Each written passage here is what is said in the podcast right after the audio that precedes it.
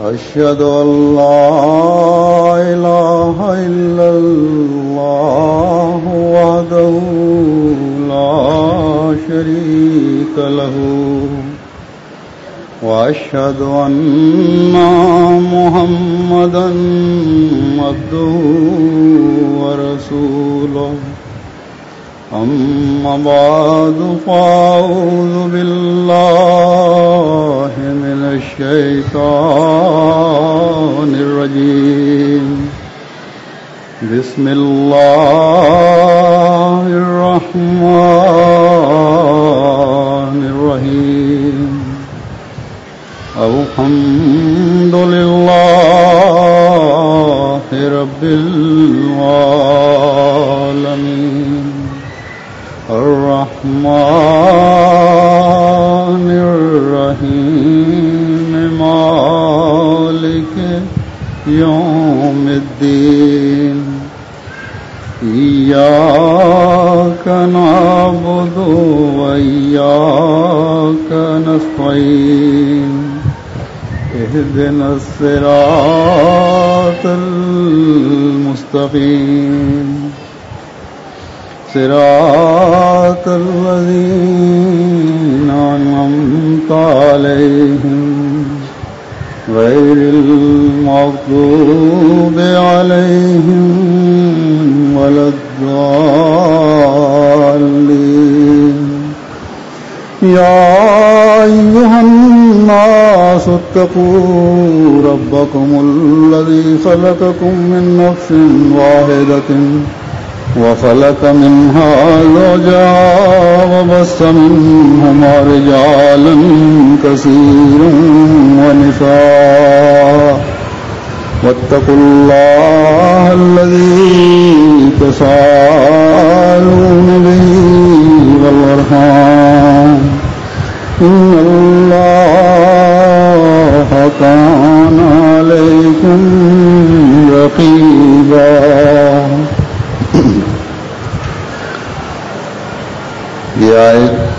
تلاوت کی ہے اس کا ترجمہ ہے، اے لوگو، اپنے رب کا تقوی اختیار کرو، تمہیں اللہ نے نفس واحدہ سے پیدا فرمایا ہے اور اسی سے اس کا جوڑا بنایا اور پھر ان دونوں میں سے مردوں اور عورتوں کو بکثرت پھیلا دیا۔ اور اللہ سے ڈرو، جس کے نام کے واسطے دے کر تم ایک دوسرے سے مانگتے ہو۔ اور رحموں کے تقاضوں کا بھی خیال رکھا کرو۔ یقیناً اللہ تم پر نگران ہے۔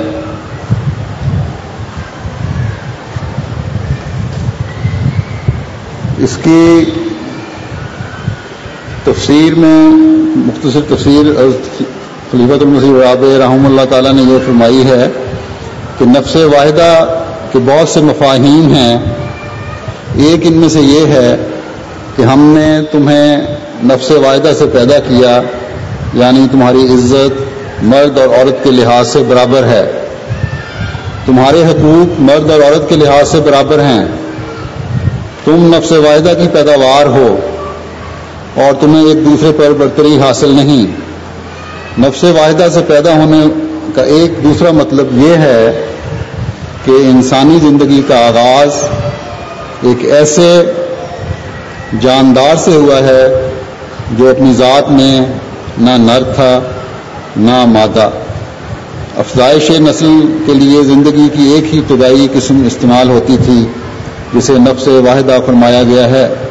یعنی وہ قسم نہ نر تھی، نہ مادہ۔ بس اس پہلو سے نہ نر کو مادہ پر کوئی فوقیت حاصل ہے اور نہ مادہ کو نر پر۔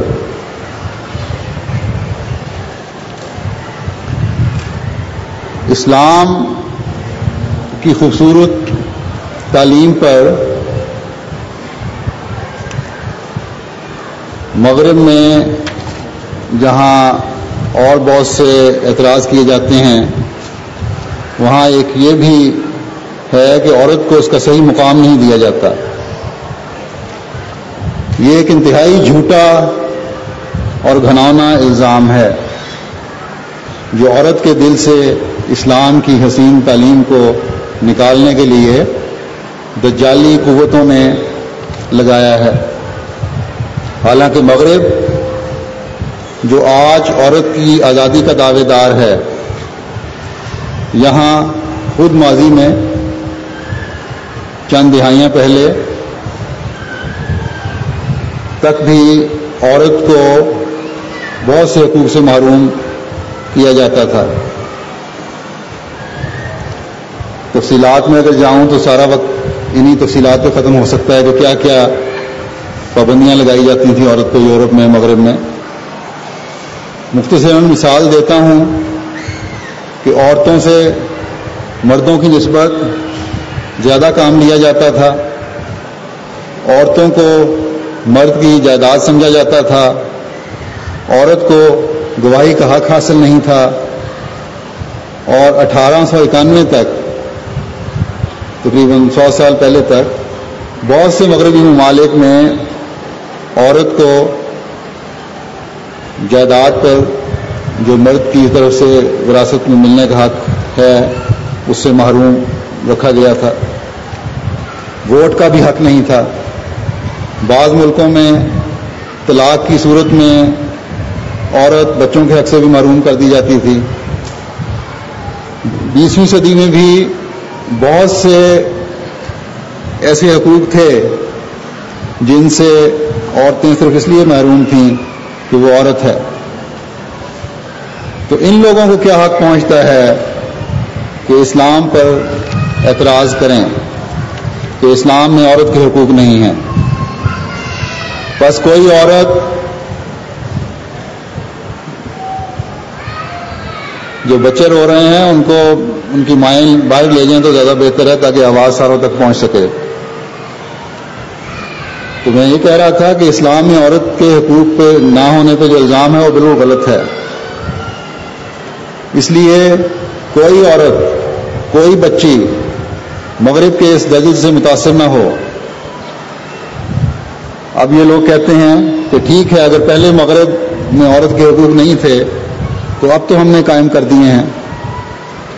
تو یہ غلط کہتے ہیں، یہ اب انہوں نے قائم نہیں کیے، بلکہ یہ عورت نے خود لڑ بھڑ کر شور مچا کر ایک رد عمل کے طور پر لیے ہیں۔ اگر آپ ان لوگوں کے گھروں میں جھانک کر دیکھیں، تو ان کے حقوق کے حصول کے بعد وہ ظاہراً مرد یہی کہتے ہیں کہ ٹھیک ہے، آزادی ہونی چاہیے، عورت کو بھی آزادی ملنی چاہیے۔ حقوق ٹھیک ہیں، لیکن اس پر عموماً مرد خوش نہیں ہیں۔ کیونکہ یہ تمام ایک رد عمل کے طور پر ہے اور اس طرح جو حقوق لیے جاتے ہیں، وہ یقیناً غیر فطری ہوں گے۔ اور جو چیز فطرت سے ٹکراؤ کے بعد ملے، وہ کبھی سکون کا باعث نہیں بنتی۔ آپ مشاہدہ کر لیں مغرب کی زندگی پر۔ اس نام نہاد آزادی اور غیر فطری حقوق کے بعد بے سکونی اور بے چینی کی زندگی ہے۔ اور جو کوئی بھی اس غیر فطری طرز عمل کو اختیار کرے گا، بے سکون ہی ہوگا۔ اس لیے چکا چون سے اتنی متاثر نہ ہوں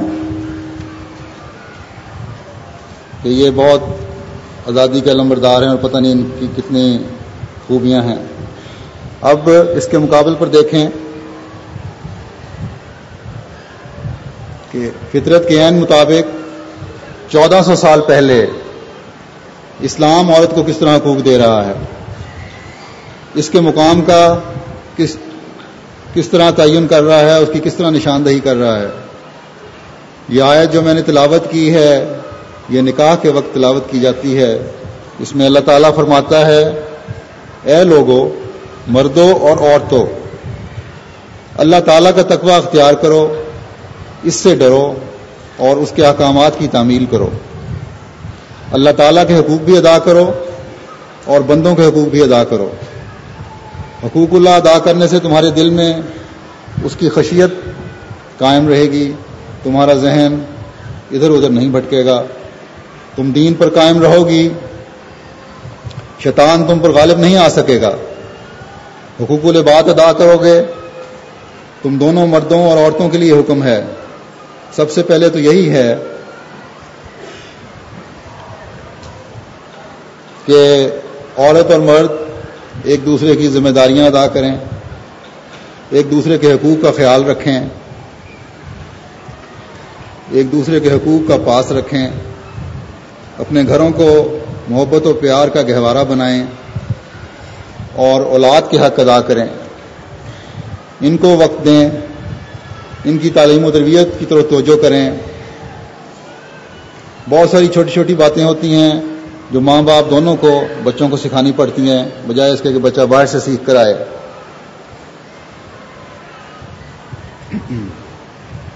ایک دوسرے کے ماں باپ بہن بھائی سے پیار و محبت کا تعلق رکھیں، ان کے حقوق ادا کریں۔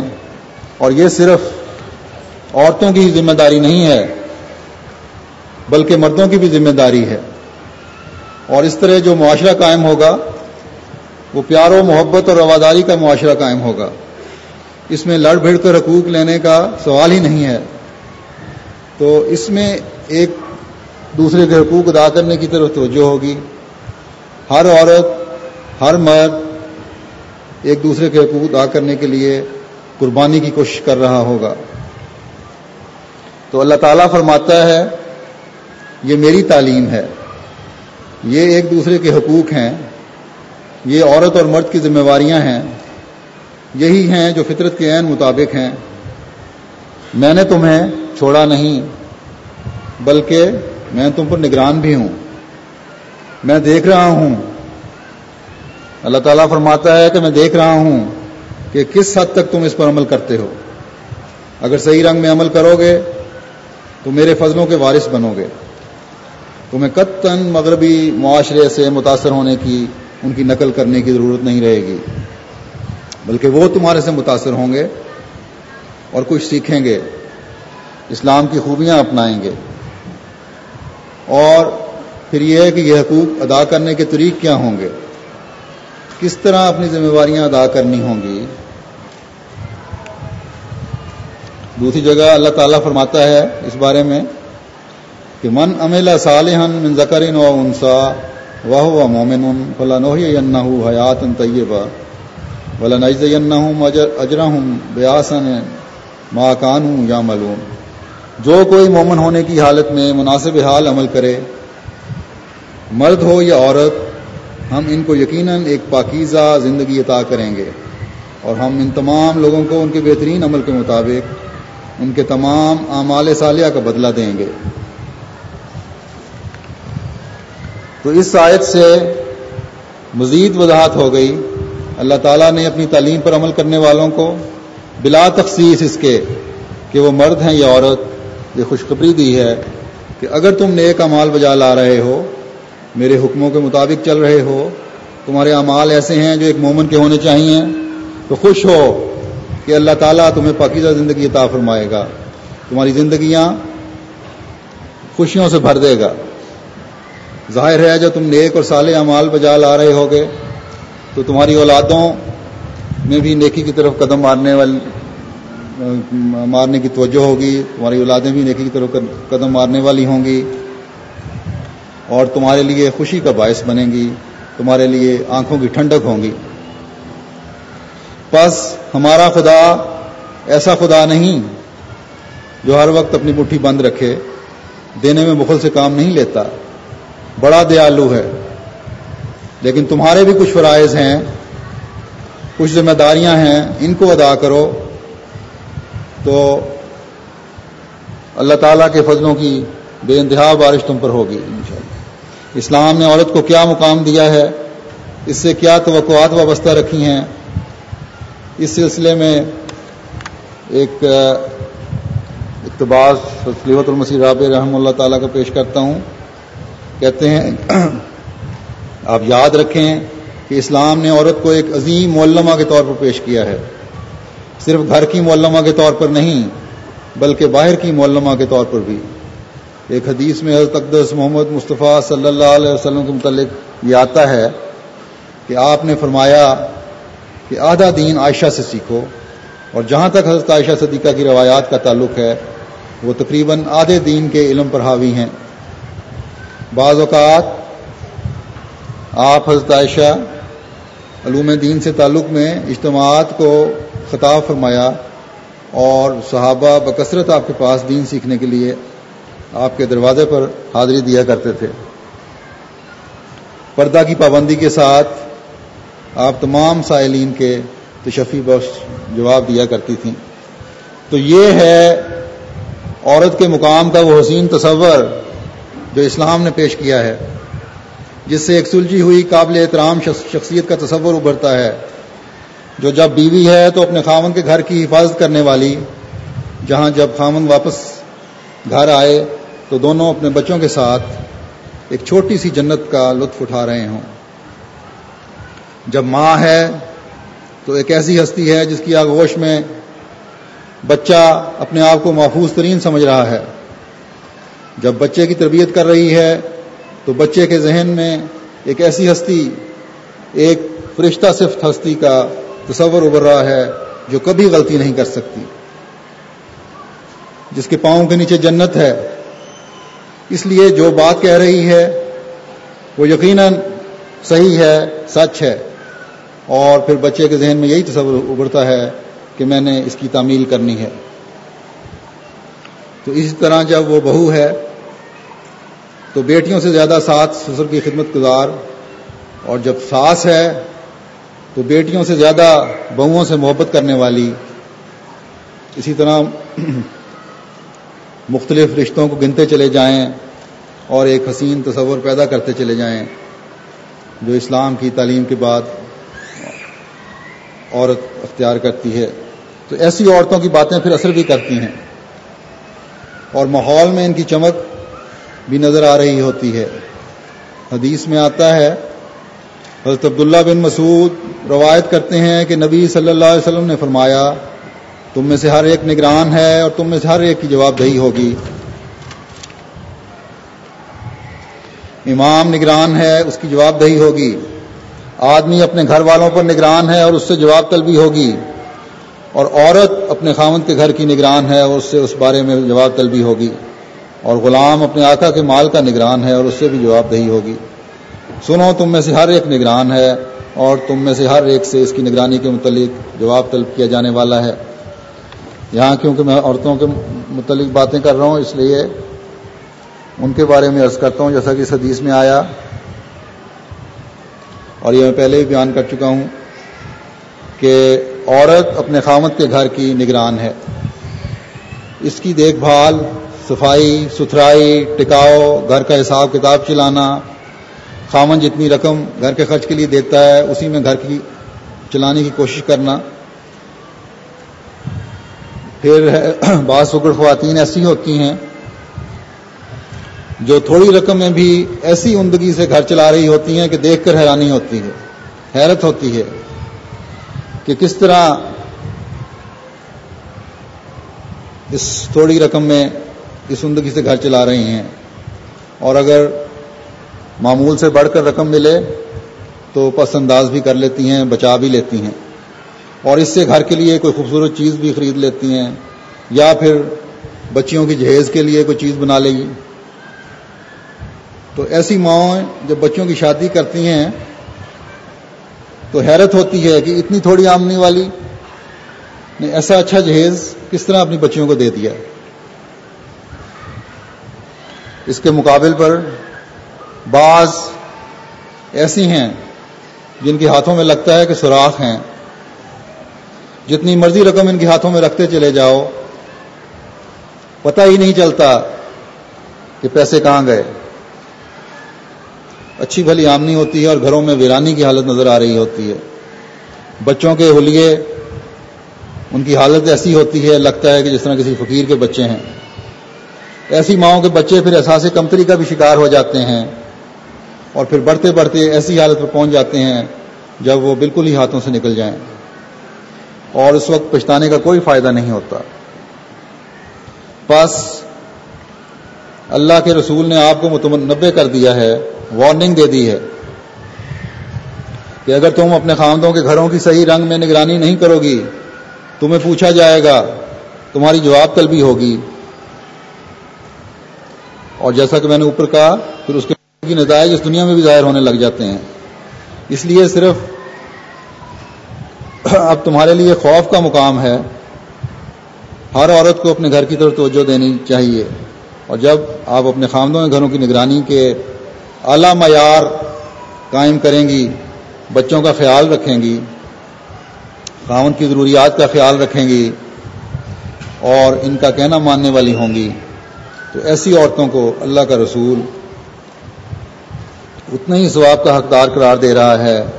جتنا کہ عبادت گزار مرد اور اس کی راہ میں قربانی کرنے والے مرد کو ثواب ملے گا۔ اور پھر ساتھ ہی جنت کی بھی بشارت ہے۔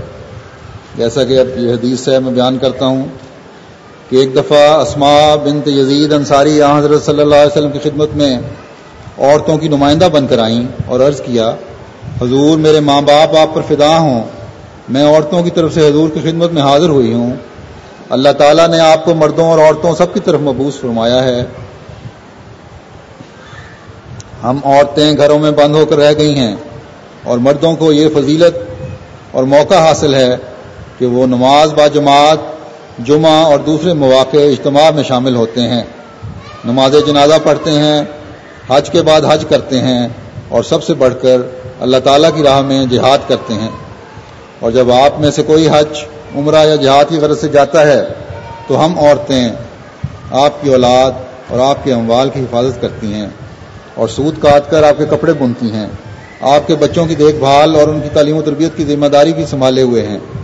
کیا مردوں کے ساتھ ہم ثواب میں برابر کی شریک ہو سکتی ہیں؟ جب مرد، جبکہ مرد اپنا فرض ادا کرتے ہیں اور ہم اپنی ذمہ داری نبھاتی ہیں۔ حضور اسما کی یہ بات سن کر صحابہ کی طرف مڑے۔ اور انہیں مخاطب کر کے فرمایا کہ اس عورت سے زیادہ عمدگی کے ساتھ کوئی عورت اپنے مسئلہ اور کیس کو پیش کر سکتی ہے؟ صحابہ نے عرض کیا، حضور ہمیں تو گمان بھی نہیں تھا کہ کوئی عورت اتنی عمدگی کے ساتھ اور اتنے اچھے پیرایا میں اپنا مقدمہ پیش کر سکتی ہے؟ پھر آپ اسما کی طرف متوجہ ہوئے اور فرمایا، اے خاتون، اچھی طرح سمجھ لو اور جن کی تم نمائندہ بن کر آئی ہو ان کو جا کر بتا دو۔ کہ خامند کے گھر کی عمدگی کے ساتھ دیکھ بھال کرنے والی اور اسے اچھی طرح سنبھالنے والی عورت کا عورت کو وہی ثواب اور اجر ملے گا جو اس کے خامد کو اپنی ذمہ داریاں ادا کرنے پر ملتا ہے۔ پھر ایک حدیث میں آتا ہے کہ جس عورت نے پانچوں وقت کی نماز پڑھی اور رمضان کے روزے رکھے اور اپنے آپ کو برے کاموں سے بچایا اور اپنے خامد کی فرم برداری کی اور اس کا کہنا مانا ایسی عورت کو اختیار ہے کہ جنت میں جس دروازے سے چاہے داخل ہو جائے۔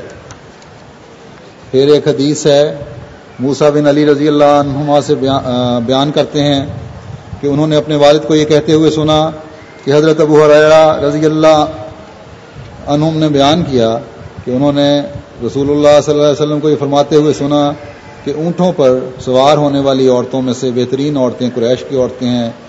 جو چھوٹے بچوں پر دوسروں کی نسبت زیادہ شفیق اور مہربان ہیں اور تنگی و ترشی میں خامدوں سے نرمی اور لطف کا سلوک کرنے والی ہیں۔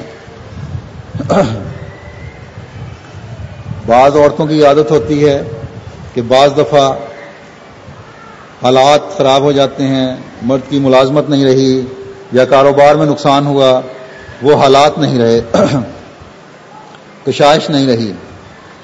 تو ایک شور برپا کر دیتی ہیں۔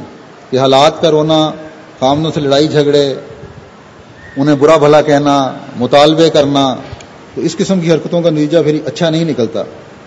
خامند اگر ذرا سا بھی کمزور طبیعت کا مالک ہے، تو فوراً قرض لے لیتا ہے کہ بیوی کے شوق کس طرح پورے ہو جائیں۔ اور پھر قرض کی دلدل ایک ایسی دلدل ہے جس میں پھر انسان دھنستا چلا جاتا ہے۔ تو ایسے حالات میں کامل وفا کے ساتھ خامن کا مددگار ہونا چاہیے۔ گزارا کرنا چاہیے، پھر چھوٹے بچوں سے شفقت کا سلوک کرنا چاہیے۔ جیسے کہ حدیث میں آیا، جو کوالٹیز بیان کی گئی ہیں، عورت کی خصوصیات بیان کی گئی ہیں، ان میں یہی ہے کہ بچوں سے شفقت کرتی ہیں اور خامدوں کی فرم بردار ہیں۔ تاکہ ان کی تربیت بھی اچھی ہو، ان کی اٹھان اچھی ہو، اور وہ معاشرے کا مفید وجود بن سکیں۔ تو اسلام صرف تمہارے حقوق نہیں قائم کرتا، جس طرح یورپ میں ہے صرف کہ جی عورت کے حقوق، فلاں کے حقوق، بلکہ تمہاری نسلوں کے حقوق بھی قائم کرتا چلا جاتا ہے۔ ذرا اسی بات پر شور شرابہ کرنے والی عورتوں کو یہ حدیث بھی ذہن میں رکھ کر استغفار کرتے رہنا چاہیے۔ حضرت ابن عباس بیان کرتے ہیں کہ آ حضرت صلی اللہ علیہ وسلم نے فرمایا، مجھے آگ دکھائی گئی ہے، تو میں کیا دیکھتا ہوں کہ اس میں داخل ہونے والی والوں کی اکثریت عورتوں کی ہے؟ اس کی وجہ یہ ہے کہ وہ کفر کا ارتکاب کرتی ہیں، عرض کیا گیا، کیا وہ اللہ کا انکار کرتی ہیں؟ آپ نے فرمایا، نہیں، وہ احسان فراموشی کی مرتکب ہوتی ہیں۔ اگر تو ان میں سے کسی سے ساری عمر احسان کرے اور پھر وہ تیری طرف سے کوئی بات خلاف طبیعت دیکھے تو کہتی ہے، میں میں نے تیری طرف سے کبھی کوئی بھلائی نہیں دیکھی۔ بس، ہر عورت کے لیے مقام خوف ہے۔ بہت استغفار کریں۔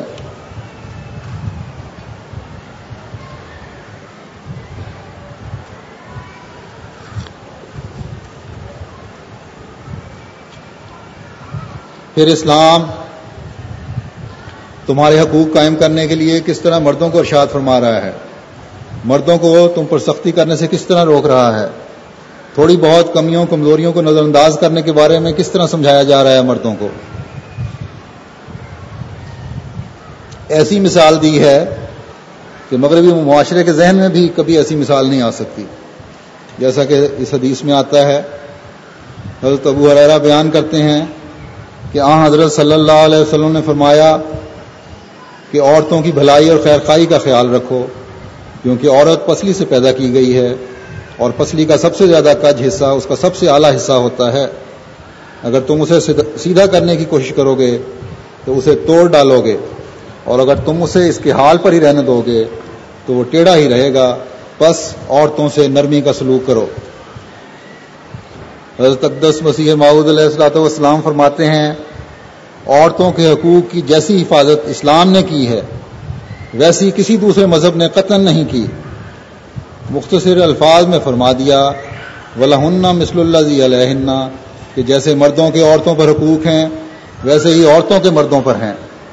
بعض لوگوں کا حال سنا جاتا ہے کہ ان بیچاریوں کو پاؤں کی جوتی کی طرح جانتے ہیں اور ذلیل ترین خدمات ان سے لیتے ہیں، گالیاں دیتے ہیں، حکارت کی نظر سے دیکھتے ہیں۔ اور پردہ کے حکم ایسے ناجائز طریق سے برتتے ہیں کہ ان کو زندہ درگور کر دیتے ہیں۔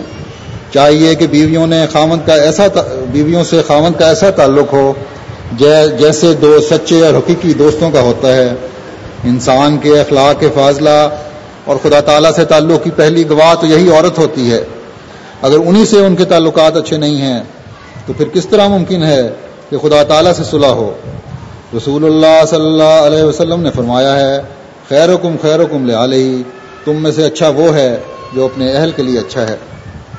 تو یہ حسین تعلیم ہے جو اسلام نے عورتوں کے حقوق قائم کرنے کے لیے دی ہے۔ تمبی کی تمبی کی بھی صرف اس حد تک اجازت ہے کہ تمبی کی حد تک ہو۔ یہ نہیں ہے کہ مار دھاڑ اور ظلم و زیادتی سے شروع ہو جائے۔ اس زمن میں حضرت اقدس مسیح محمود علیہ السلاۃ والسلام مزید فرماتے ہیں۔ آپ کو اقتباس پیش کرتا ہوں۔ کہ یہ مت سمجھو کہ پھر عورتیں ایسی چیز ہیں کہ ان کو بہت ذلیل اور حقیر قرار دیا جائے۔ نہیں نہیں۔ ہمارے ہادی کامل رسول اللہ صلی اللہ علیہ وسلم نے فرمایا ہے خیر وکم خیر لے ہی تم میں سے بہتر وہ شخص ہے جس کا اپنے اہل کے ساتھ عمدہ سلوک ہو۔ بیوی کے ساتھ جس کا عمدہ چال چلن اور معاشرت اچھی نہیں، وہ نیک کہاں؟ دوسروں کے ساتھ نیکی اور بھلائی تب کر سکتا ہے جب وہ اپنی بیوی کے ساتھ عمدہ سلوک کرتا ہو اور عمدہ معاشرت رکھتا ہو۔ نہ یہ کہ ہر اتنا بات پر زدوکوب کرے، ایسے واقعات ہوتے ہیں کہ بعض دفعہ ایک غصہ سے بھرا ہوا انسان بیوی سے ادنا سی بات پر ناراض ہو کر اس کو مارتا ہے اور کسی نازک مقام پر چوٹ لگی ہے اور بیوی مر گئی ہے۔ اس لیے ان کے واسطے اللہ تعالیٰ نے فرمایا ہے کہ عاشر ہوں نہ بالمعروف ہے۔ ہاں کہ ان سے، اس کا مطلب یہ ہے کہ ان سے اچھی طرح اس نے سلوک سے پیش آؤ۔ اگر وہ بے جا کام کرے تو تمبی ضروری چیز ہے۔ انسان کو چاہیے کہ عورتوں کے دل میں یہ بات جما دے کہ وہ کوئی ایسی ویسا کام جو دین کے خلاف وہ کبھی بھی پسند نہیں کر سکتا اور ساتھ ہی وہ ایسا جابر اور ستم شیار نہیں کہ اس کی کسی غلطی پر بھی چشم پوشی نہیں کر سکتا۔ خاون عورت کے لیے اللہ تعالیٰ کا مظہر ہوتا ہے۔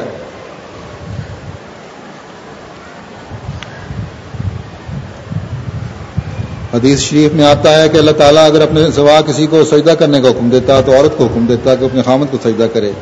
بس مرد میں جلالی اور جمالی رنگ دونوں موجود ہونے چاہیے۔ صرف یہ نہیں کہ ہر وقت جلالی دکھاتا رہے۔ تو یہ حقوق ہیں عورت کے جو قائم کر رہا ہے اسلام۔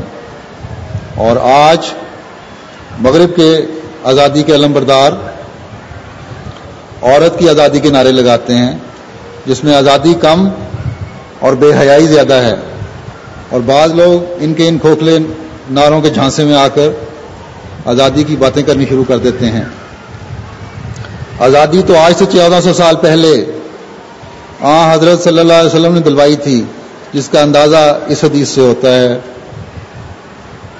بخاری کی روایت ہے، حضرت عبداللہ بن عمر سے مروی ہے کہ ہمارا فرماتے ہیں کہ ہمارا حال یہ ہو گیا تھا کہ ہم اپنے گھروں میں اپنی عورتوں سے بے تکلفی سے گفتگو کرتے ہوئے ڈرنے لگے تھے کہ کہیں یہ شکایت نہ کر دیں۔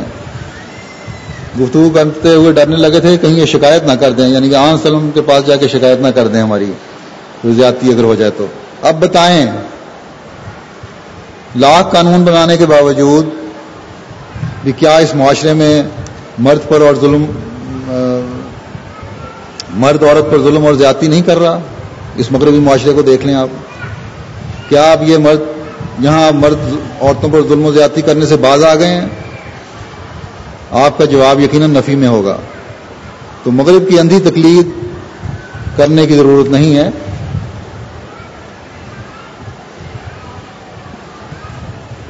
پھر اسلام نے بعض حالات میں عورتوں کو حکم دیا ہے۔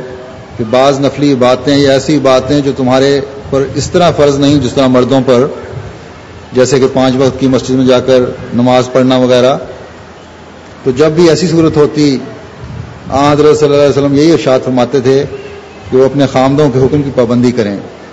لیکن بعض دفعہ بعض صحابہ اللہ کے خوف کی وجہ سے اس طرح سختی سے حکم نہیں دیتے تھے، لیکن ناپسندیدگی کا اظہار کرتے تھے۔ تو بعض دفعہ بعض صحابیات اپنی آزادی کے حق کو استعمال کرتے ہوئے کہا کرتی تھیں کہ اگر حکم ہے تو مانوں گی، ورنہ اس بارے ورنہ نہیں۔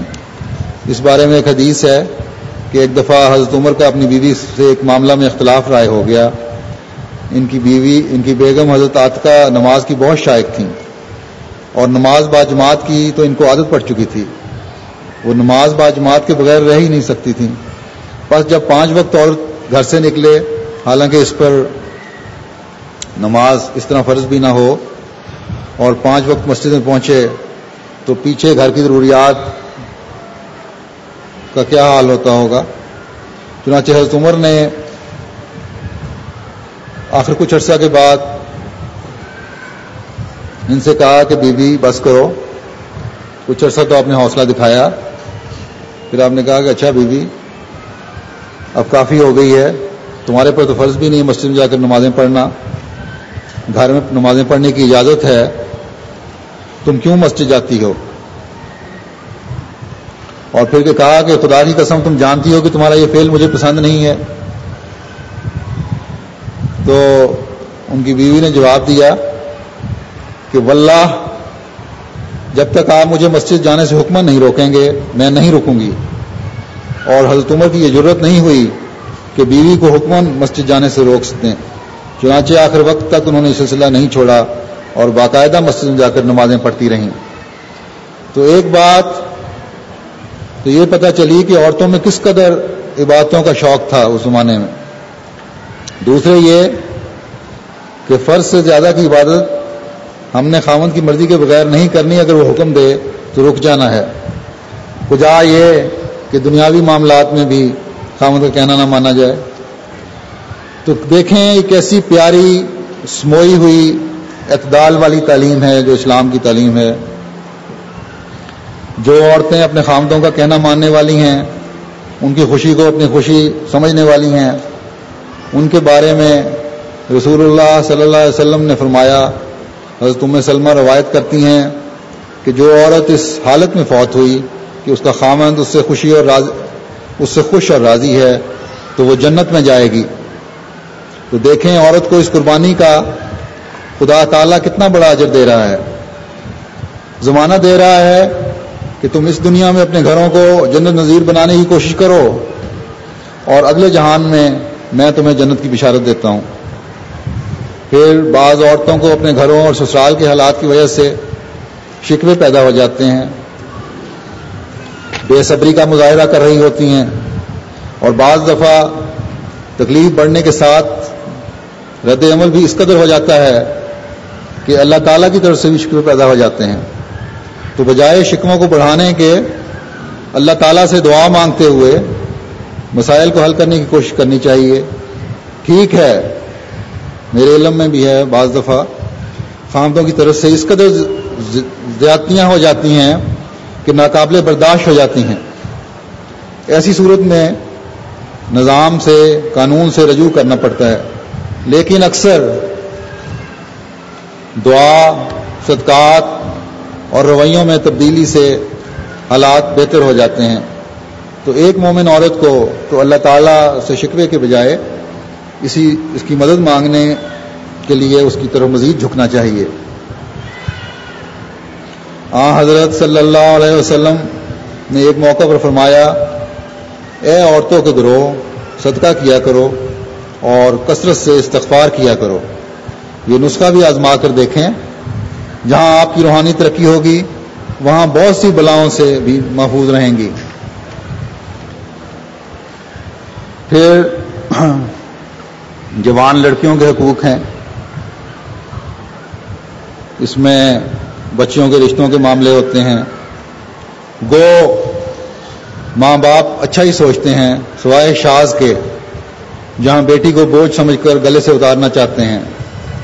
تو بچیوں کو ان کے رشتوں کے معاملے میں اسلام یہ اجازت دیتا ہے کہ اگر تم پر زبردستی کی جا رہی ہے، تو تم نماز نظام جماعت سے، خلیفہ وقت سے مدد لے کر ایسے ناپسندہ، پسندیدہ رشتے سے انکار کر سکتے ہو۔ لیکن یہ پھر بھی اجازت نہیں ہے کہ اپنے رشتے خود ڈھونڈتی پھرو، بلکہ رشتوں کی تلاش یا تمہارے بڑوں کا کام ہے یا نظام جماعت کا۔ ہاں پسند ناپسند کا تمہیں حق ہے۔ جس لڑکے سے رشتہ آیا ہے، اس کی حالات اگر جاننا چاہو تو جان سکتی ہو۔ سب سے بڑھ کر یہ کہ دعا کر کے شرح صدر ہونے پر رشتے طے کرنے چاہیے۔ رشتوں کے بارے میں آزادی کے نام نہاد دعوے دار تو اب یہ آزادی عورت کو دے رہے ہیں، جبکہ اسلام نے آج سے چودہ سو سال پہلے یہ آزادی عورت کی قائم کر دی۔ جیسا کہ اس حدیث میں آتا ہے کہ ایک صحابی نے اپنی لڑکی کا نکاح ایک مالدار شخص سے کر دیا۔ جس کو لڑکی ناپسند کرتی تھی۔ وہ آ حضرت صلی اللہ علیہ وسلم کی خدمت میں شکایت لے کر حاضر ہوئی اور کہا کہ یا رسول اللہ، ایک تو مجھے آدمی پسند نہیں، دوسرے میرے ماں، میرے باپ کو دیکھیں کہ مال کی خاطر نکاح کر رہا ہے، میں بالکل پسند نہیں کرتی۔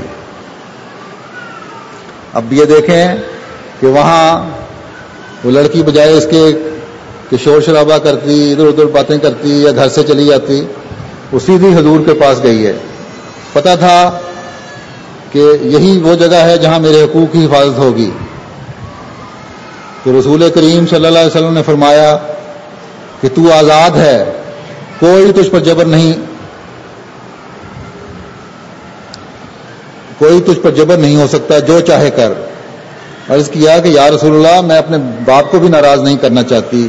اس سے بھی میرا تعلق ہے۔ میں تو اس لیے حاضر ہوئی تھی کہ ہمیشہ کے لیے عورت کا حق قائم کر کر کے دکھاؤں تاکہ دنیا پر یہ ثابت ہو کہ کوئی باپ اپنی بیٹی کو اس کی مرضی کے خلاف رخصت نہیں کر سکتا۔ اب پھر صحابیہ کہتی ہیں کہ اب جب آپ نے حق قائم کر دیا ہے تو خواہ مجھے تکلیف پہنچے، میں باپ کی خاطر اس قربانی کے لیے تیار ہوں۔ تو دیکھیں اسلام نے آج سے چودہ سو سال پہلے عورت میں ایسی آزادی کا احساس پیدا کر دیا تھا جو مادر پدر آزاد ہونے والی آزادی نہیں تھی، بلکہ اپنے حقوق کا تحفظ تھا کہ اپنے حقوق اپنی ذات کے لیے نہیں لینا چاہتی، بلکہ معاشرے کے کمزور ترین وجود کے حقوق محفوظ کروانا چاہتی ہوں۔ اور اپنی ذات کے متعلق بتا دیا کہ جہاں تک میری ذات کا تعلق ہے کیونکہ مجھے اپنے باپ سے ایک لگاؤ ہے، ایک تعلق ہے، ایک پیار ہے، محبت ہے، اس کی بات باوجود کہ میری مرضی نہیں، پھر بھی میں رد نہیں کروں گی اور اس رشتے کو قبول کرتی ہوں۔ تو یہ صحابیہ آپ کے لیے ماڈل ہونی چاہیے، نہ کہ مغرب کی مصنوعی آزادی کی دعوے دار۔ تو اس طرز پر چلنے والی بچیاں اپنے خاندانوں کی عزت قائم کرتی ہیں۔ حضرت اقدس وسیع ماؤد علیہ السلام عورتوں سے اس میں معاشرت کے بارے میں مزید فرماتے ہیں کہ مستورات کا ذکر چل پڑا ایک مجلس میں، تو اس پر آپ نے فرمایا، نہ کسی نے ذکر کیا کہ ایک سربر آواردہ ممبر کا ذکر سنایا کہ اس کے مزاج میں اول سختی تھی۔ عورتوں کو ایسا رکھا کرتے تھے جیسے زندان میں رکھا کرتے ہیں اور یعنی قید میں رکھا ہوتا ہے اور ذرا وہ نیچے اترتی تو ان کو مارا کرتے، لیکن شریعت میں حکم ہے عاشر ہونا بالمعروف۔ نمازوں میں عورتوں کی اصلاح اور تقوی کے لیے دعا کرنی چاہیے کسات کی طرح برتاؤ نہ کرے۔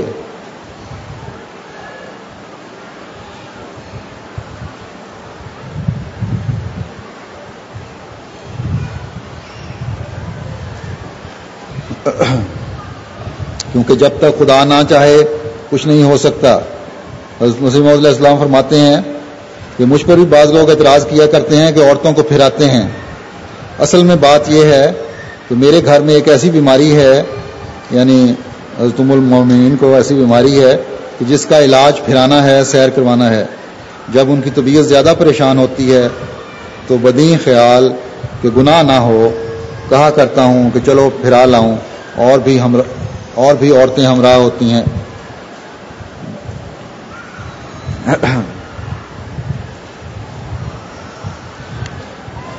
پھر بعض مرد بعض دفعہ یہ سمجھتے ہیں کہ کیونکہ اسلام نے ہمیں عورتوں پر بعض لحاظ سے فوقیت دی ہے، اس لیے ہمیشہ اس کو جوتی کی نوک پر سمجھیں۔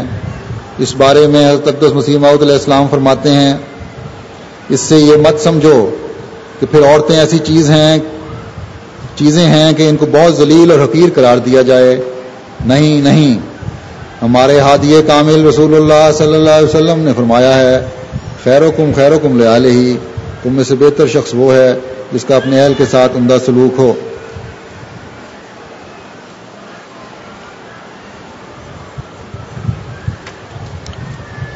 تو ان باتوں سے واضح ہو گیا کہ عورتوں کا اسلام میں کیا مقام ہے۔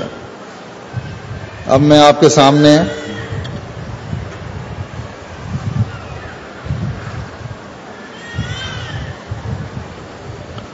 بعض باتیں رکھنا چاہتا ہوں جو اکثر عورتوں میں پائی جاتی ہیں۔ کسی میں کم، کسی میں زیادہ۔ آزادی کی باتیں تو ہو گئیں۔ لیکن اگر یہ ایک حد سے بڑھ جائیں تو معاشرے پر بھی برا اثر ڈالتی ہیں۔ یہ ایسی باتیں ہیں جہاں آپ کو اپنی آزادی پر کچھ پابندیاں لگانی پڑیں گی۔ تو ہر احمدی عورت کو ہر وقت یہ ذہن میں رکھنا چاہیے کہ ہمیں ان سے بچنا ہے، ان بیماریوں سے جو میں ذکر کروں گا۔ تاکہ اس حسین معاشرے کو قائم کرنے والی ہوں جس کے قائم کرنے سے اسلام کی خوبیاں دنیا کے سامنے پیش کرنے میں مدد ملے۔ بعض ذاتی اور گھریلو قسم کی برائیاں تو جیسا میں نے کہا ذکر ہو چکا ہے پہلے، بعض ایسی ہیں جو ذاتی ہونے کے ساتھ ساتھ معاشرتی معاشرے پر بھی برا اثر ڈالتی ہیں۔ اور جن سے بجائے نیکیوں میں آگے بڑھنے کے، برائیوں میں آگے بڑھنے کی دوڑ شروع ہو جاتی ہے۔ مثلا فخر و مباحات وغیرہ، دکھاوا وغیرہ۔ حضرت اقدس مسیح محدود علیہ السلام فرماتے ہیں کہ عورتوں میں چند ایپ بہت سخت ہیں اور کثرت سے ہیں۔ ایک شیخی کرنا کہ ہم ایسے اور ایسے ہیں۔ پھر یہ کہ قوم پر فخر کرنا کہ فلاں تو کمینی ذات کی عورت ہے یا فلاں ہم سے نیچی ذات کی ہے۔ پھر یہ کہ اگر کوئی عورت غریب ہے، کوئی غریب عورت ان میں بیٹھی ہوئی ہے تو اس سے نفرت کرتی ہیں اور اس کی طرف اشارہ کر دیتی ہیں کہ کیسے غلیظ کپڑے پہنے ہیں۔ زیور اس کے پاس کچھ بھی نہیں۔ تو یہ برائی ایسی ہے جو ذاتی برائی تو ہے ہی، معاشرے میں بھی برائی پیدا کرنے کا باعث بنتی ہے۔ قوم پر فخر ہے کہ ہم سید ہیں یا مغل ہیں یا پٹھان ہیں وغیرہ۔ تو حضرت اقدس مسیح معود علیہ السلام نے ایک جگہ فرمایا ہے کہ اول تو تین چار پشتوں کے بعد اکثر یہ پتہ ہی نہیں چلتا کہ اصل ذات کیا ہے۔ سید ہے بھی کہ نہیں؟ تو اگر اللہ تعالیٰ تمہاری پردہ پوشی کر رہا ہے اور حالات کی وجہ سے، ماحول بدلنے سے لوگوں کو پتہ نہیں کہ اصل میں تم کون ہو۔ تو پردہ رہنے دو۔ بلا وجہ فخر نہ کرو کہ خدا تعالیٰ کو یہ دکھاوے پسند نہیں ہے یہ غلطی کر کے پھر غلطیوں پر غلطیاں نہ کرتے چلے جاؤ۔ یہاں مجھے ایک واقعہ یاد آ گیا۔ ایک سید صاحب کو یہ ضد تھی۔ کہ بچیوں کا رشتہ اگر کروں گا تو سیدوں میں کروں گا۔ خیر، خدا خدا کر کے ایک رشتہ ملا سیدوں میں۔ تو جب برات آئی تو دلہا کے باپ کو دیکھ کر سید صاحب بے ہوش ہو گئے۔ کیونکہ وہ پارٹیشن سے پہلے ان کے گاؤں کا میراسی تھا، جو پارٹیشن کے بعد پاکستان بننے کے بعد سید بن گیا تھا۔ تو کسی قسم کی شیخی یا فخر نہیں کرنا چاہیے۔ کوئی پتہ نہیں کون کیا ہے۔ اور ہو سکتا تھا کہ جو سید صاحب جو جس کی بیٹی تھی، یہ خود بھی چار پشتوں پہلے سید نہ ہوں۔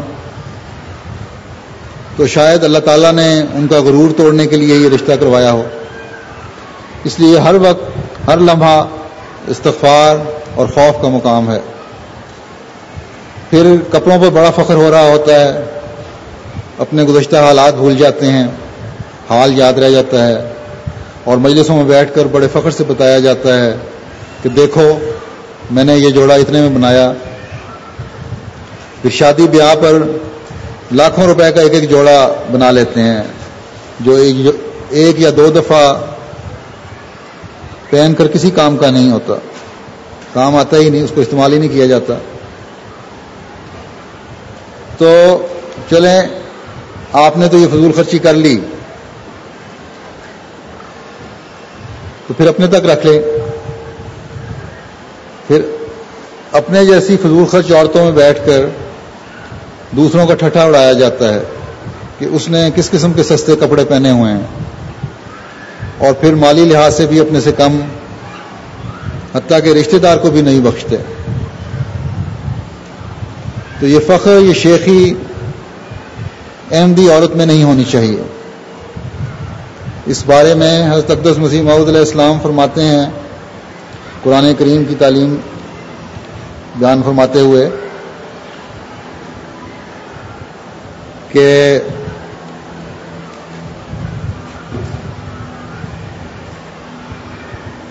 کہ چوتھی قسم ترک شر کے اخلاق میں سے رفق اور قول حسن ہے اور یہ خلق جس حالت طبی سے پیدا ہوتا ہے، اس کا نام طلاقت یعنی کشادہ روئی ہے۔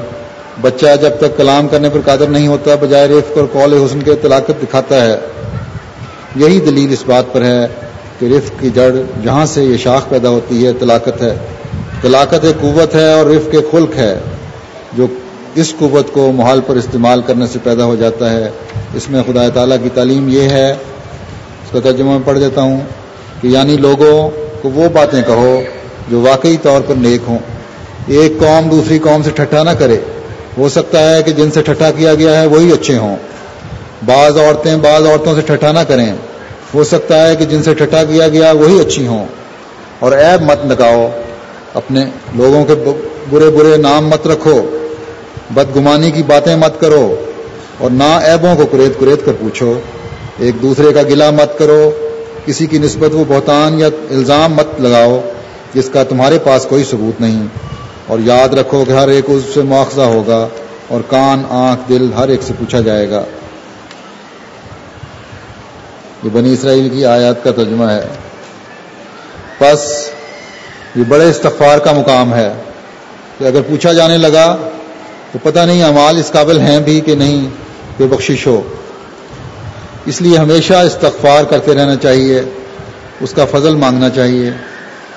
پھر ایک بیماری عورتوں میں ہے، زیور کی، نمائش کی۔ یہ ٹھیک ہے کہ زیور جو ہے، وہ عورت کی زینت ہے اور زینت کی خاطر وہ پہنتی ہے اور اس کی اجازت بھی ہے۔ لیکن اس زینت کی نمائش ہر جگہ کرنے کی اجازت نہیں ہے۔ اللہ کے رسول صلی اللہ علیہ وسلم نے بھی اس کی حدود متعین کی ہیں۔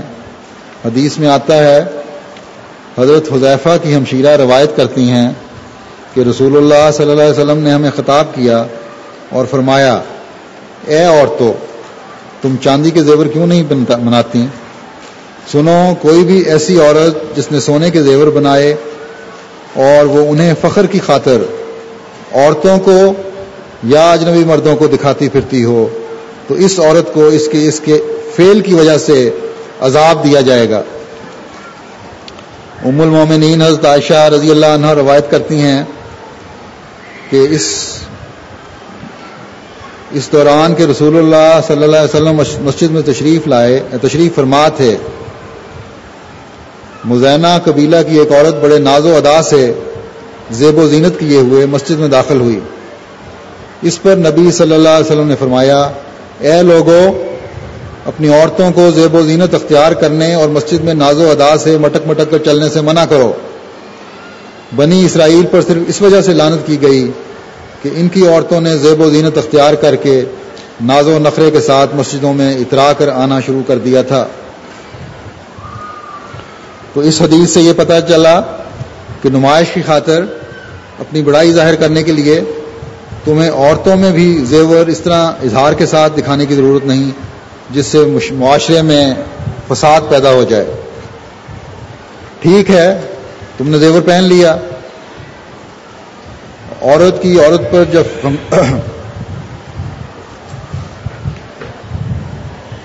عورت کی عورت پر جب فنکشن ہو رہے ہوں تو نظر پڑ جاتی ہے۔ اس کی زیور کی، اس کے کپڑوں کی تعریف بھی کر دیتی ہیں۔ یہاں تک تو ٹھیک ہے۔ لیکن جس نے نیا زیور بنایا ہو وہ دوسری عورتوں کو بلا بلا کر دکھائے کہ دیکھو میں نے زیور اتنے میں کا بنایا ہے، تمہیں بھی پسند آیا، تم بھی بناؤ، اپنے خامد سے کہو کہ بنوا کر دے۔ تو بہت سی کمزور طبع عورتیں ایسی ہوتی ہیں کہ ان ایسی عورتوں کی باتوں میں آ جاتی ہیں۔ اپنے خامدوں پر زور دیتی ہیں کہ مجھے بھی بنا کر دو۔ تو اگر ان کے خامن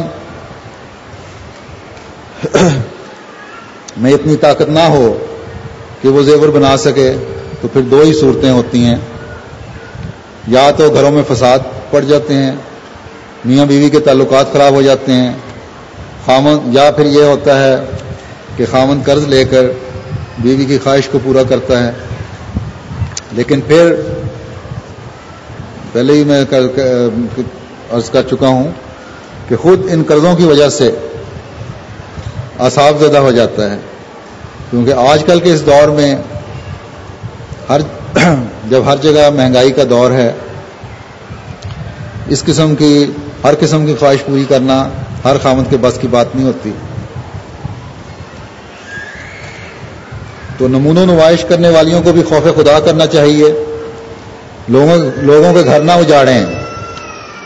اور کم طاقت والی عورتیں بھی صرف دنیا داری کی خاطر اپنے گھروں کو جہنم نہیں بنائیں۔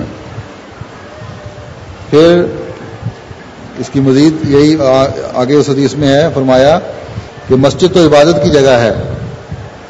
یہاں ایسی عورتوں کو نہیں آنا چاہیے جن کا مقصد صرف نمود و نمائش ہو۔ مسجد ہے کوئی فیشن ہال نہیں ہے۔ یہاں عبادت کی غرض سے جاتی ہیں۔ اس لیے یہاں اگر آؤ تو خالصتاً اللہ کی خاطر اس کی عبادت کرنے کی خاطر یا اس کا دین سیکھنے کی خاطر آؤ۔ یہی رویہ، یہی طریق جماعتی فنکشنز میں، اجلاسوں میں اجتماع وغیرہ پر بھی ہونا چاہیے۔ یہ بھی اللہ تعالیٰ کا احسان ہے جماعت پر کہ بہت سی عورتیں ایسی ہیں جو الحمدللہ، یہ جذبہ ایمانی سے سرشار ہیں۔ اور قربانی کی ایسی اعلیٰ مثالیں قائم کرتی ہیں کہ جن کی نظیر نہیں ملتی اور اپنی زیور اتار اتار کر جماعت کے لیے پیش کرتی ہیں، مختلف چندوں میں تاریخوں میں دیتی ہیں۔ لیکن وہ جو نمود و نمائش کی طرف چل پڑی ہیں، دنیا داری میں پڑ گئی ہیں، وہ خود اپنے آپ کو دیکھیں اور اپنا محاسبہ کریں۔ پھر یہ ہے کہ بعض عورتوں کو دوسروں کی ٹو میں رہنے کی عادت ہوتی ہے۔ باتیں سننے کے لیے تجسس ہوتا ہے۔ اس کوشش میں لگی رہتی ہیں کہ وہ پوری طرح اس بات کا علم تو نہیں پا سک، اور کہ کسی طرح کوئی بات پتہ لگ جائے۔ لیکن پوری طرح اس بات کا علم تو نہیں پا سکتی۔ نتیجہ تن یہ ہوتا ہے کہ بزنی پیدا ہو جاتی ہے، پھر ایک نیا فساد شروع ہو جاتا ہے۔ پھر اس بزنی کے نتیجے میں بغض، کینے اور حسد شروع ہو جاتے ہیں۔ پھر یہ اپنے دلوں سے نکل کر اپنے گھر والوں کے دلوں میں یہ حسد اور کینے چلے جاتے ہیں۔ پھر ماحول پر اثر انداز ہو رہے ہوتے ہیں۔ اور پھر جیسا کہ میں نے کہا کہ نہ ختم ہونے والا ایک فساد شروع ہو جاتا ہے۔ اس لیے حدیث میں آیا ہے کہ بزنی سے بچو۔ حضرت ابو ریرا روایت کرتے ہیں کہ رسول اللہ صلی اللہ علیہ وسلم نے فرمایا، زن سے بچو، کیونکہ زن سب سے جھوٹی بات ہے، اور تجسس نہ کرو، اور کسی بات کی ٹو میں نہ لگے رہو، اور دنیا طلبی میں نہ پڑو، اور نہ تم حسد، اور تم حسد نہ کرو، اور تم بوجھ نہ رکھو، اور باہمی اختلاف میں مبتلا نہ ہو جاؤ، اور اے اللہ کے بندو، بھائی بھائی بن جاؤ۔ حضرت اقدس مسیح معود علیہ السلام اس سلسلہ میں عورتوں کو نصیحت کرتے ہوئے فرماتے ہیں کہ غیبت کرنے والے کی نسبت قرآن کریم میں ہے کہ وہ اپنے مردہ بھائی کا گوشت کھاتا ہے۔ فرمایا کہ عورتوں میں بیماری بہت ہے۔ آدھی رات تک بیٹھی غیبت کرتی ہیں اور پھر صبح اٹھ کر وہی کام شروع کر دیتی ہیں۔ لیکن اس سے بچنا چاہیے، عورتوں کی خاص صورت قرآن شریف میں ہے۔ حدیث میں آیا ہے کہ آ حضرت صلی اللہ علیہ وسلم فرماتے ہیں کہ میں نے بہشت میں دیکھا کہ فقیر زیادہ تھے اور دوزخ میں دیکھا کہ عورتیں بہت تھیں۔ اللہ تعالیٰ احمدی عورت کو اس سے محفوظ رکھے۔ ایک اور اہم بات جس کی اس زمانے میں خاص طور پر بہت زیادہ ضرورت ہے، وہ پردہ ہے۔ اور یہ پردہ عورتوں کے لیے بھی ضروری ہے اور مردوں کے لیے بھی۔ اس لیے غز بسر کا حکم ہے۔ تو غز بسر ہے کیا؟ اس بارے میں حضرت اقدس مسیح معود علیہ السلام فرماتے ہیں، خدا کی کتاب میں پردہ سے یہ مراد نہیں کہ فقط عورتوں کو قیدیوں کی طرح حراست میں رکھا جائے، یہ ان نادانوں کا خیال ہے جن کو اسلامی طریقوں کی خبر نہیں۔ بلکہ مقصود یہ ہے کہ عورت اور مرد دونوں کو آزاد نظر اندازی سے اور اپنی زینت کے دکھانے سے روکا جائے، کیونکہ اس میں دونوں مرد اور عورت کی بھلائی ہے۔ بالآخر، یہ بھی یاد رہے کہ خوابیدہ نگاہ سے غیر محل پر نظر ڈالنے سے اپنے تئیں بچا لینا چاہیے۔ بچا لینا اور دوسری جائز نظر چیزوں کو دیکھنا اس طریق کو عربی میں غز بسر کہتے ہیں یعنی نیم آنکھ سے دیکھنا۔ پھر حضرت مسیح محدود علیہ السلام فرماتے ہیں، یہ زمانہ ایک ایسا زمانہ ہے اگر کسی زمانے میں پردے کی رسم نہ ہوتی، تو اس زمانے میں ضرور ہونی چاہیے تھی۔ فرمایا کہ اگر کسی زمانے میں پردہ کی ضرورت نہ بھی ہوتی، تو اس زمانے میں ضرور ہونی چاہیے۔ کیونکہ یہ کلجک کلجک ہے یعنی آخری زمانہ ہے، اور زمین پر بدی اور فسق و فجور اور شراب خوری کا زور ہے، اور دلوں میں دہریا پن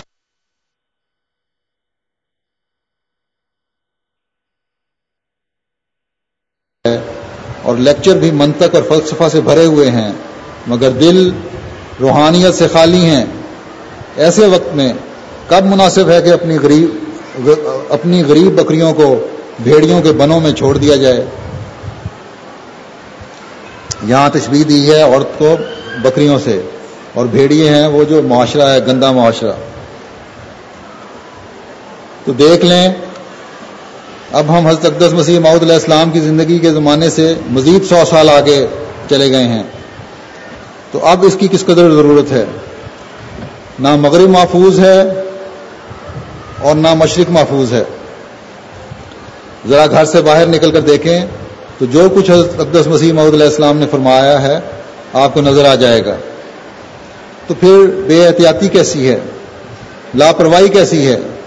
سوچیں، غور کریں اور اپنے آپ کو سنبھالیں۔ لیکن بعض مرض زیادہ سخت ہو جاتے ہیں۔ ان کو یہ بھی یہ مد نظر رکھنا چاہیے کہ قید کرنا مقصد نہیں ہے، پردہ کرانا مقصد ہے۔ اس بارے میں حضرت اقدس مسیح محدود علیہ السلام فرماتے ہیں کہ قرآن مسلمان مردوں اور عورتوں کو ہدایت کرتا ہے کہ وہ غزے بسر کریں۔ جب ایک دوسرے کو دیکھیں گے ہی نہیں تو محفوظ رہیں گے۔ یہ نہیں کہ انجیل کی طرح یہ حکم دے دیتا کہ شہوت کی نظر سے نہ دیکھ۔ افسوس کی بات ہے کہ انجیل کے مصنف کو یہ بھی معلوم نہیں ہوا کہ شہوت کی نظر کیا ہے۔ نظر ہی تو ایک ایسی چیز ہے جو شہوت انگیز خیالات کو پیدا کرتی ہے۔ اس تعلیم کا جو نتیجہ ہوا ہے وہ ان لوگوں سے مخفی نہیں ہے۔ جو اخبارات پڑھتے ہیں ان کو معلوم ہوگا کہ لندن کے پارکوں اور پیرس کے ہوٹلوں کے کیسے شرمناک نظارے بیان کیے جاتے ہیں۔ اسلامی پردہ سے ہرگز مراد نہیں ہے کہ عورت جیل خانہ کی طرح بند رکھی جاوے۔ قرآن شریف کا مطلب یہ ہے کہ عورتیں سطر کریں، وہ غیر مرد کو نہ دیکھیں۔ جن عورتوں کو باہر جانے کی ضرورت تمدنی امور کے لیے پڑے، ان کو گھر سے باہر نکلنا منع نہیں ہے۔ وہ بے شک جائیں، لیکن نظر کا پردہ ضروری ہے۔ مساوات کے لیے عورتوں کے نیکی کرنے میں کوئی تفریق نہیں رکھی گئی ہے اور نہ ان کو منع کیا گیا ہے۔ کہ وہ نیکی میں مشابہت نہ کریں۔ اسلام نے یہ کب بتایا ہے کہ زنجیر ڈال کر رکھو؟ اسلام شہوات کی بنا کو کاٹتا ہے۔ یورپ کو دیکھو، کیا ہو رہا ہے؟ لوگ کہتے ہیں کہ کتوں اور کتوں کی طرح زنا ہوتا ہے، اور شراب کی اس قدر کثرت ہے کہ تین میل تک شراب کی دکانیں چلی گئی ہیں۔ یہ کس تعلیم کا نتیجہ ہے؟ کیا پردہ داری یا پردہ دری کا؟ حضرت اقدس مسیح معود علیہ السلام حضرت المومین کو کس حد تک پردہ کروانے کرواتے تھے؟ یا کیا طریق تھا؟ اس بارے میں روایت ہے کہ حضرت المومنین کی طبیعت کسی قدر ناساز رہا کرتی تھی۔ آپ نے ڈاکٹر صاحب سے مشورہ فرمایا کہ اگر وہ ذرا باغ میں چلی جایا کریں تو کچھ حرج تو نہیں۔ انہوں نے کہا کہ نہیں، اس پر اعلیٰ حضرت نے فرمایا کہ دراصل میں تو اس لحاظ سے کہ معصیت نہ ہو کبھی کبھی گھر کے آدمیوں کو اس لحاظ سے کہ شرن جائز ہے اور اس پر کوئی اعتراض نہیں، رعایت پردہ کے ساتھ باغ میں لے جایا کرتا تھا۔ اور میں کسی ملامت کرنے والے کی پرواہ نہیں کرتا۔ حدیث شریف میں آیا، میں بھی آیا ہے کہ بہار کی ہوا کھاؤ۔ گھر کی چار دیواری کے اندر ہر وقت بند رہنے سے بعض اوقات کئی قسم کے امراض حملہ کرتے ہیں۔ علاوہ اس کے حضرت صلی اللہ علیہ وسلم، حضرت عائشہ کو لے جایا کرتے تھے۔ جنگوں میں حضرت عائشہ ساتھ ہوتی تھیں۔ پردہ کے متعلق بڑی افراد تفریح ہوئی ہے۔ یورپ والوں نے تفریح کی ہے اور اب ان کی تقلید میں بعض نیچری بھی اس طرف چلے، اسی طرح چاہتے ہیں۔ حالانکہ اس بے پردگی نے یورپ میں فسق و فجور کا دریا بہا دیا ہے۔ اور اس کے بالمقابل بعض مسلمان افراد کرتے ہیں کہ کبھی عورت کو گھر سے باہر نکلتی ہی نہیں۔ حالانکہ ریل پر سفر کرنے کی ضرورت پیش آ جاتی ہے۔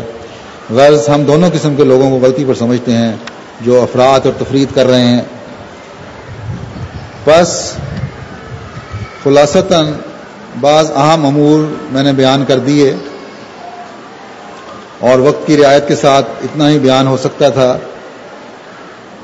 اب بھی بچوں کے رونے کی شور کافی شروع ہو گیا ہے۔ اس لیے بہت سی باتیں میں نے چھوڑ بھی دی ہیں یا مختصراً بیان کی ہیں۔ ان سے آپ کو بخوبی اندازہ ہو گیا ہوگا کہ اسلام جو پابندیاں عورتوں پر لگاتا ہے یا بعض احکام کا پابند کرتا ہے، وہ ایک تو آپ کی عزت، احترام اور تقریم پیدا کرنا چاہتا ہے۔ دوسرے، معاشرے کو پاک اور جنت نظیر بنانا چاہتا ہے۔ فسادوں کو مٹانا چاہتا ہے۔ آپ جائزہ لے لیں۔ جہاں بھی مردوں، عورتوں کو چاہے وہ عزیز رشتہ دار ہی ہوں، بے حجاب مجالس ہیں۔ وہاں سوائے فساد کی اور کچھ نہیں۔ اور اگر مغرب اس کو عورت کی آزادی کے سلب کرنے کا نام دیتا ہے، تو دیتا رہے۔ آپ ایک زبان ہو کر کہیں کہ اگر یہ بے حیائی ہی ہے، بے حیائی تمہاری آزادی ہے، تو اس آزادی پر ہزار لانت ہے۔ ہم تو صالحات میں سے ہیں اور صالحات ہی رہنا چاہتی ہیں۔ تم نے بھی اگر اپنی عزتوں کی حفاظت کرنی ہے، اپنا احترام معاشرے میں قائم کرنا ہے تو آؤ اور اس حسین تعلیم کو اپناؤ۔ خدا کرے کہ یہ نام نہاد آزادی کی چکا چون چاہے وہ مغرب میں ہو یا مشرق میں، کبھی آپ کو متاثر کرنے والی نہ ہو۔ اور جماعت میں صالحات اور آبدات پیدا ہوتی چلی جائیں۔ اے اللہ، تو ہمیشہ ہماری مدد فرما۔ آمین۔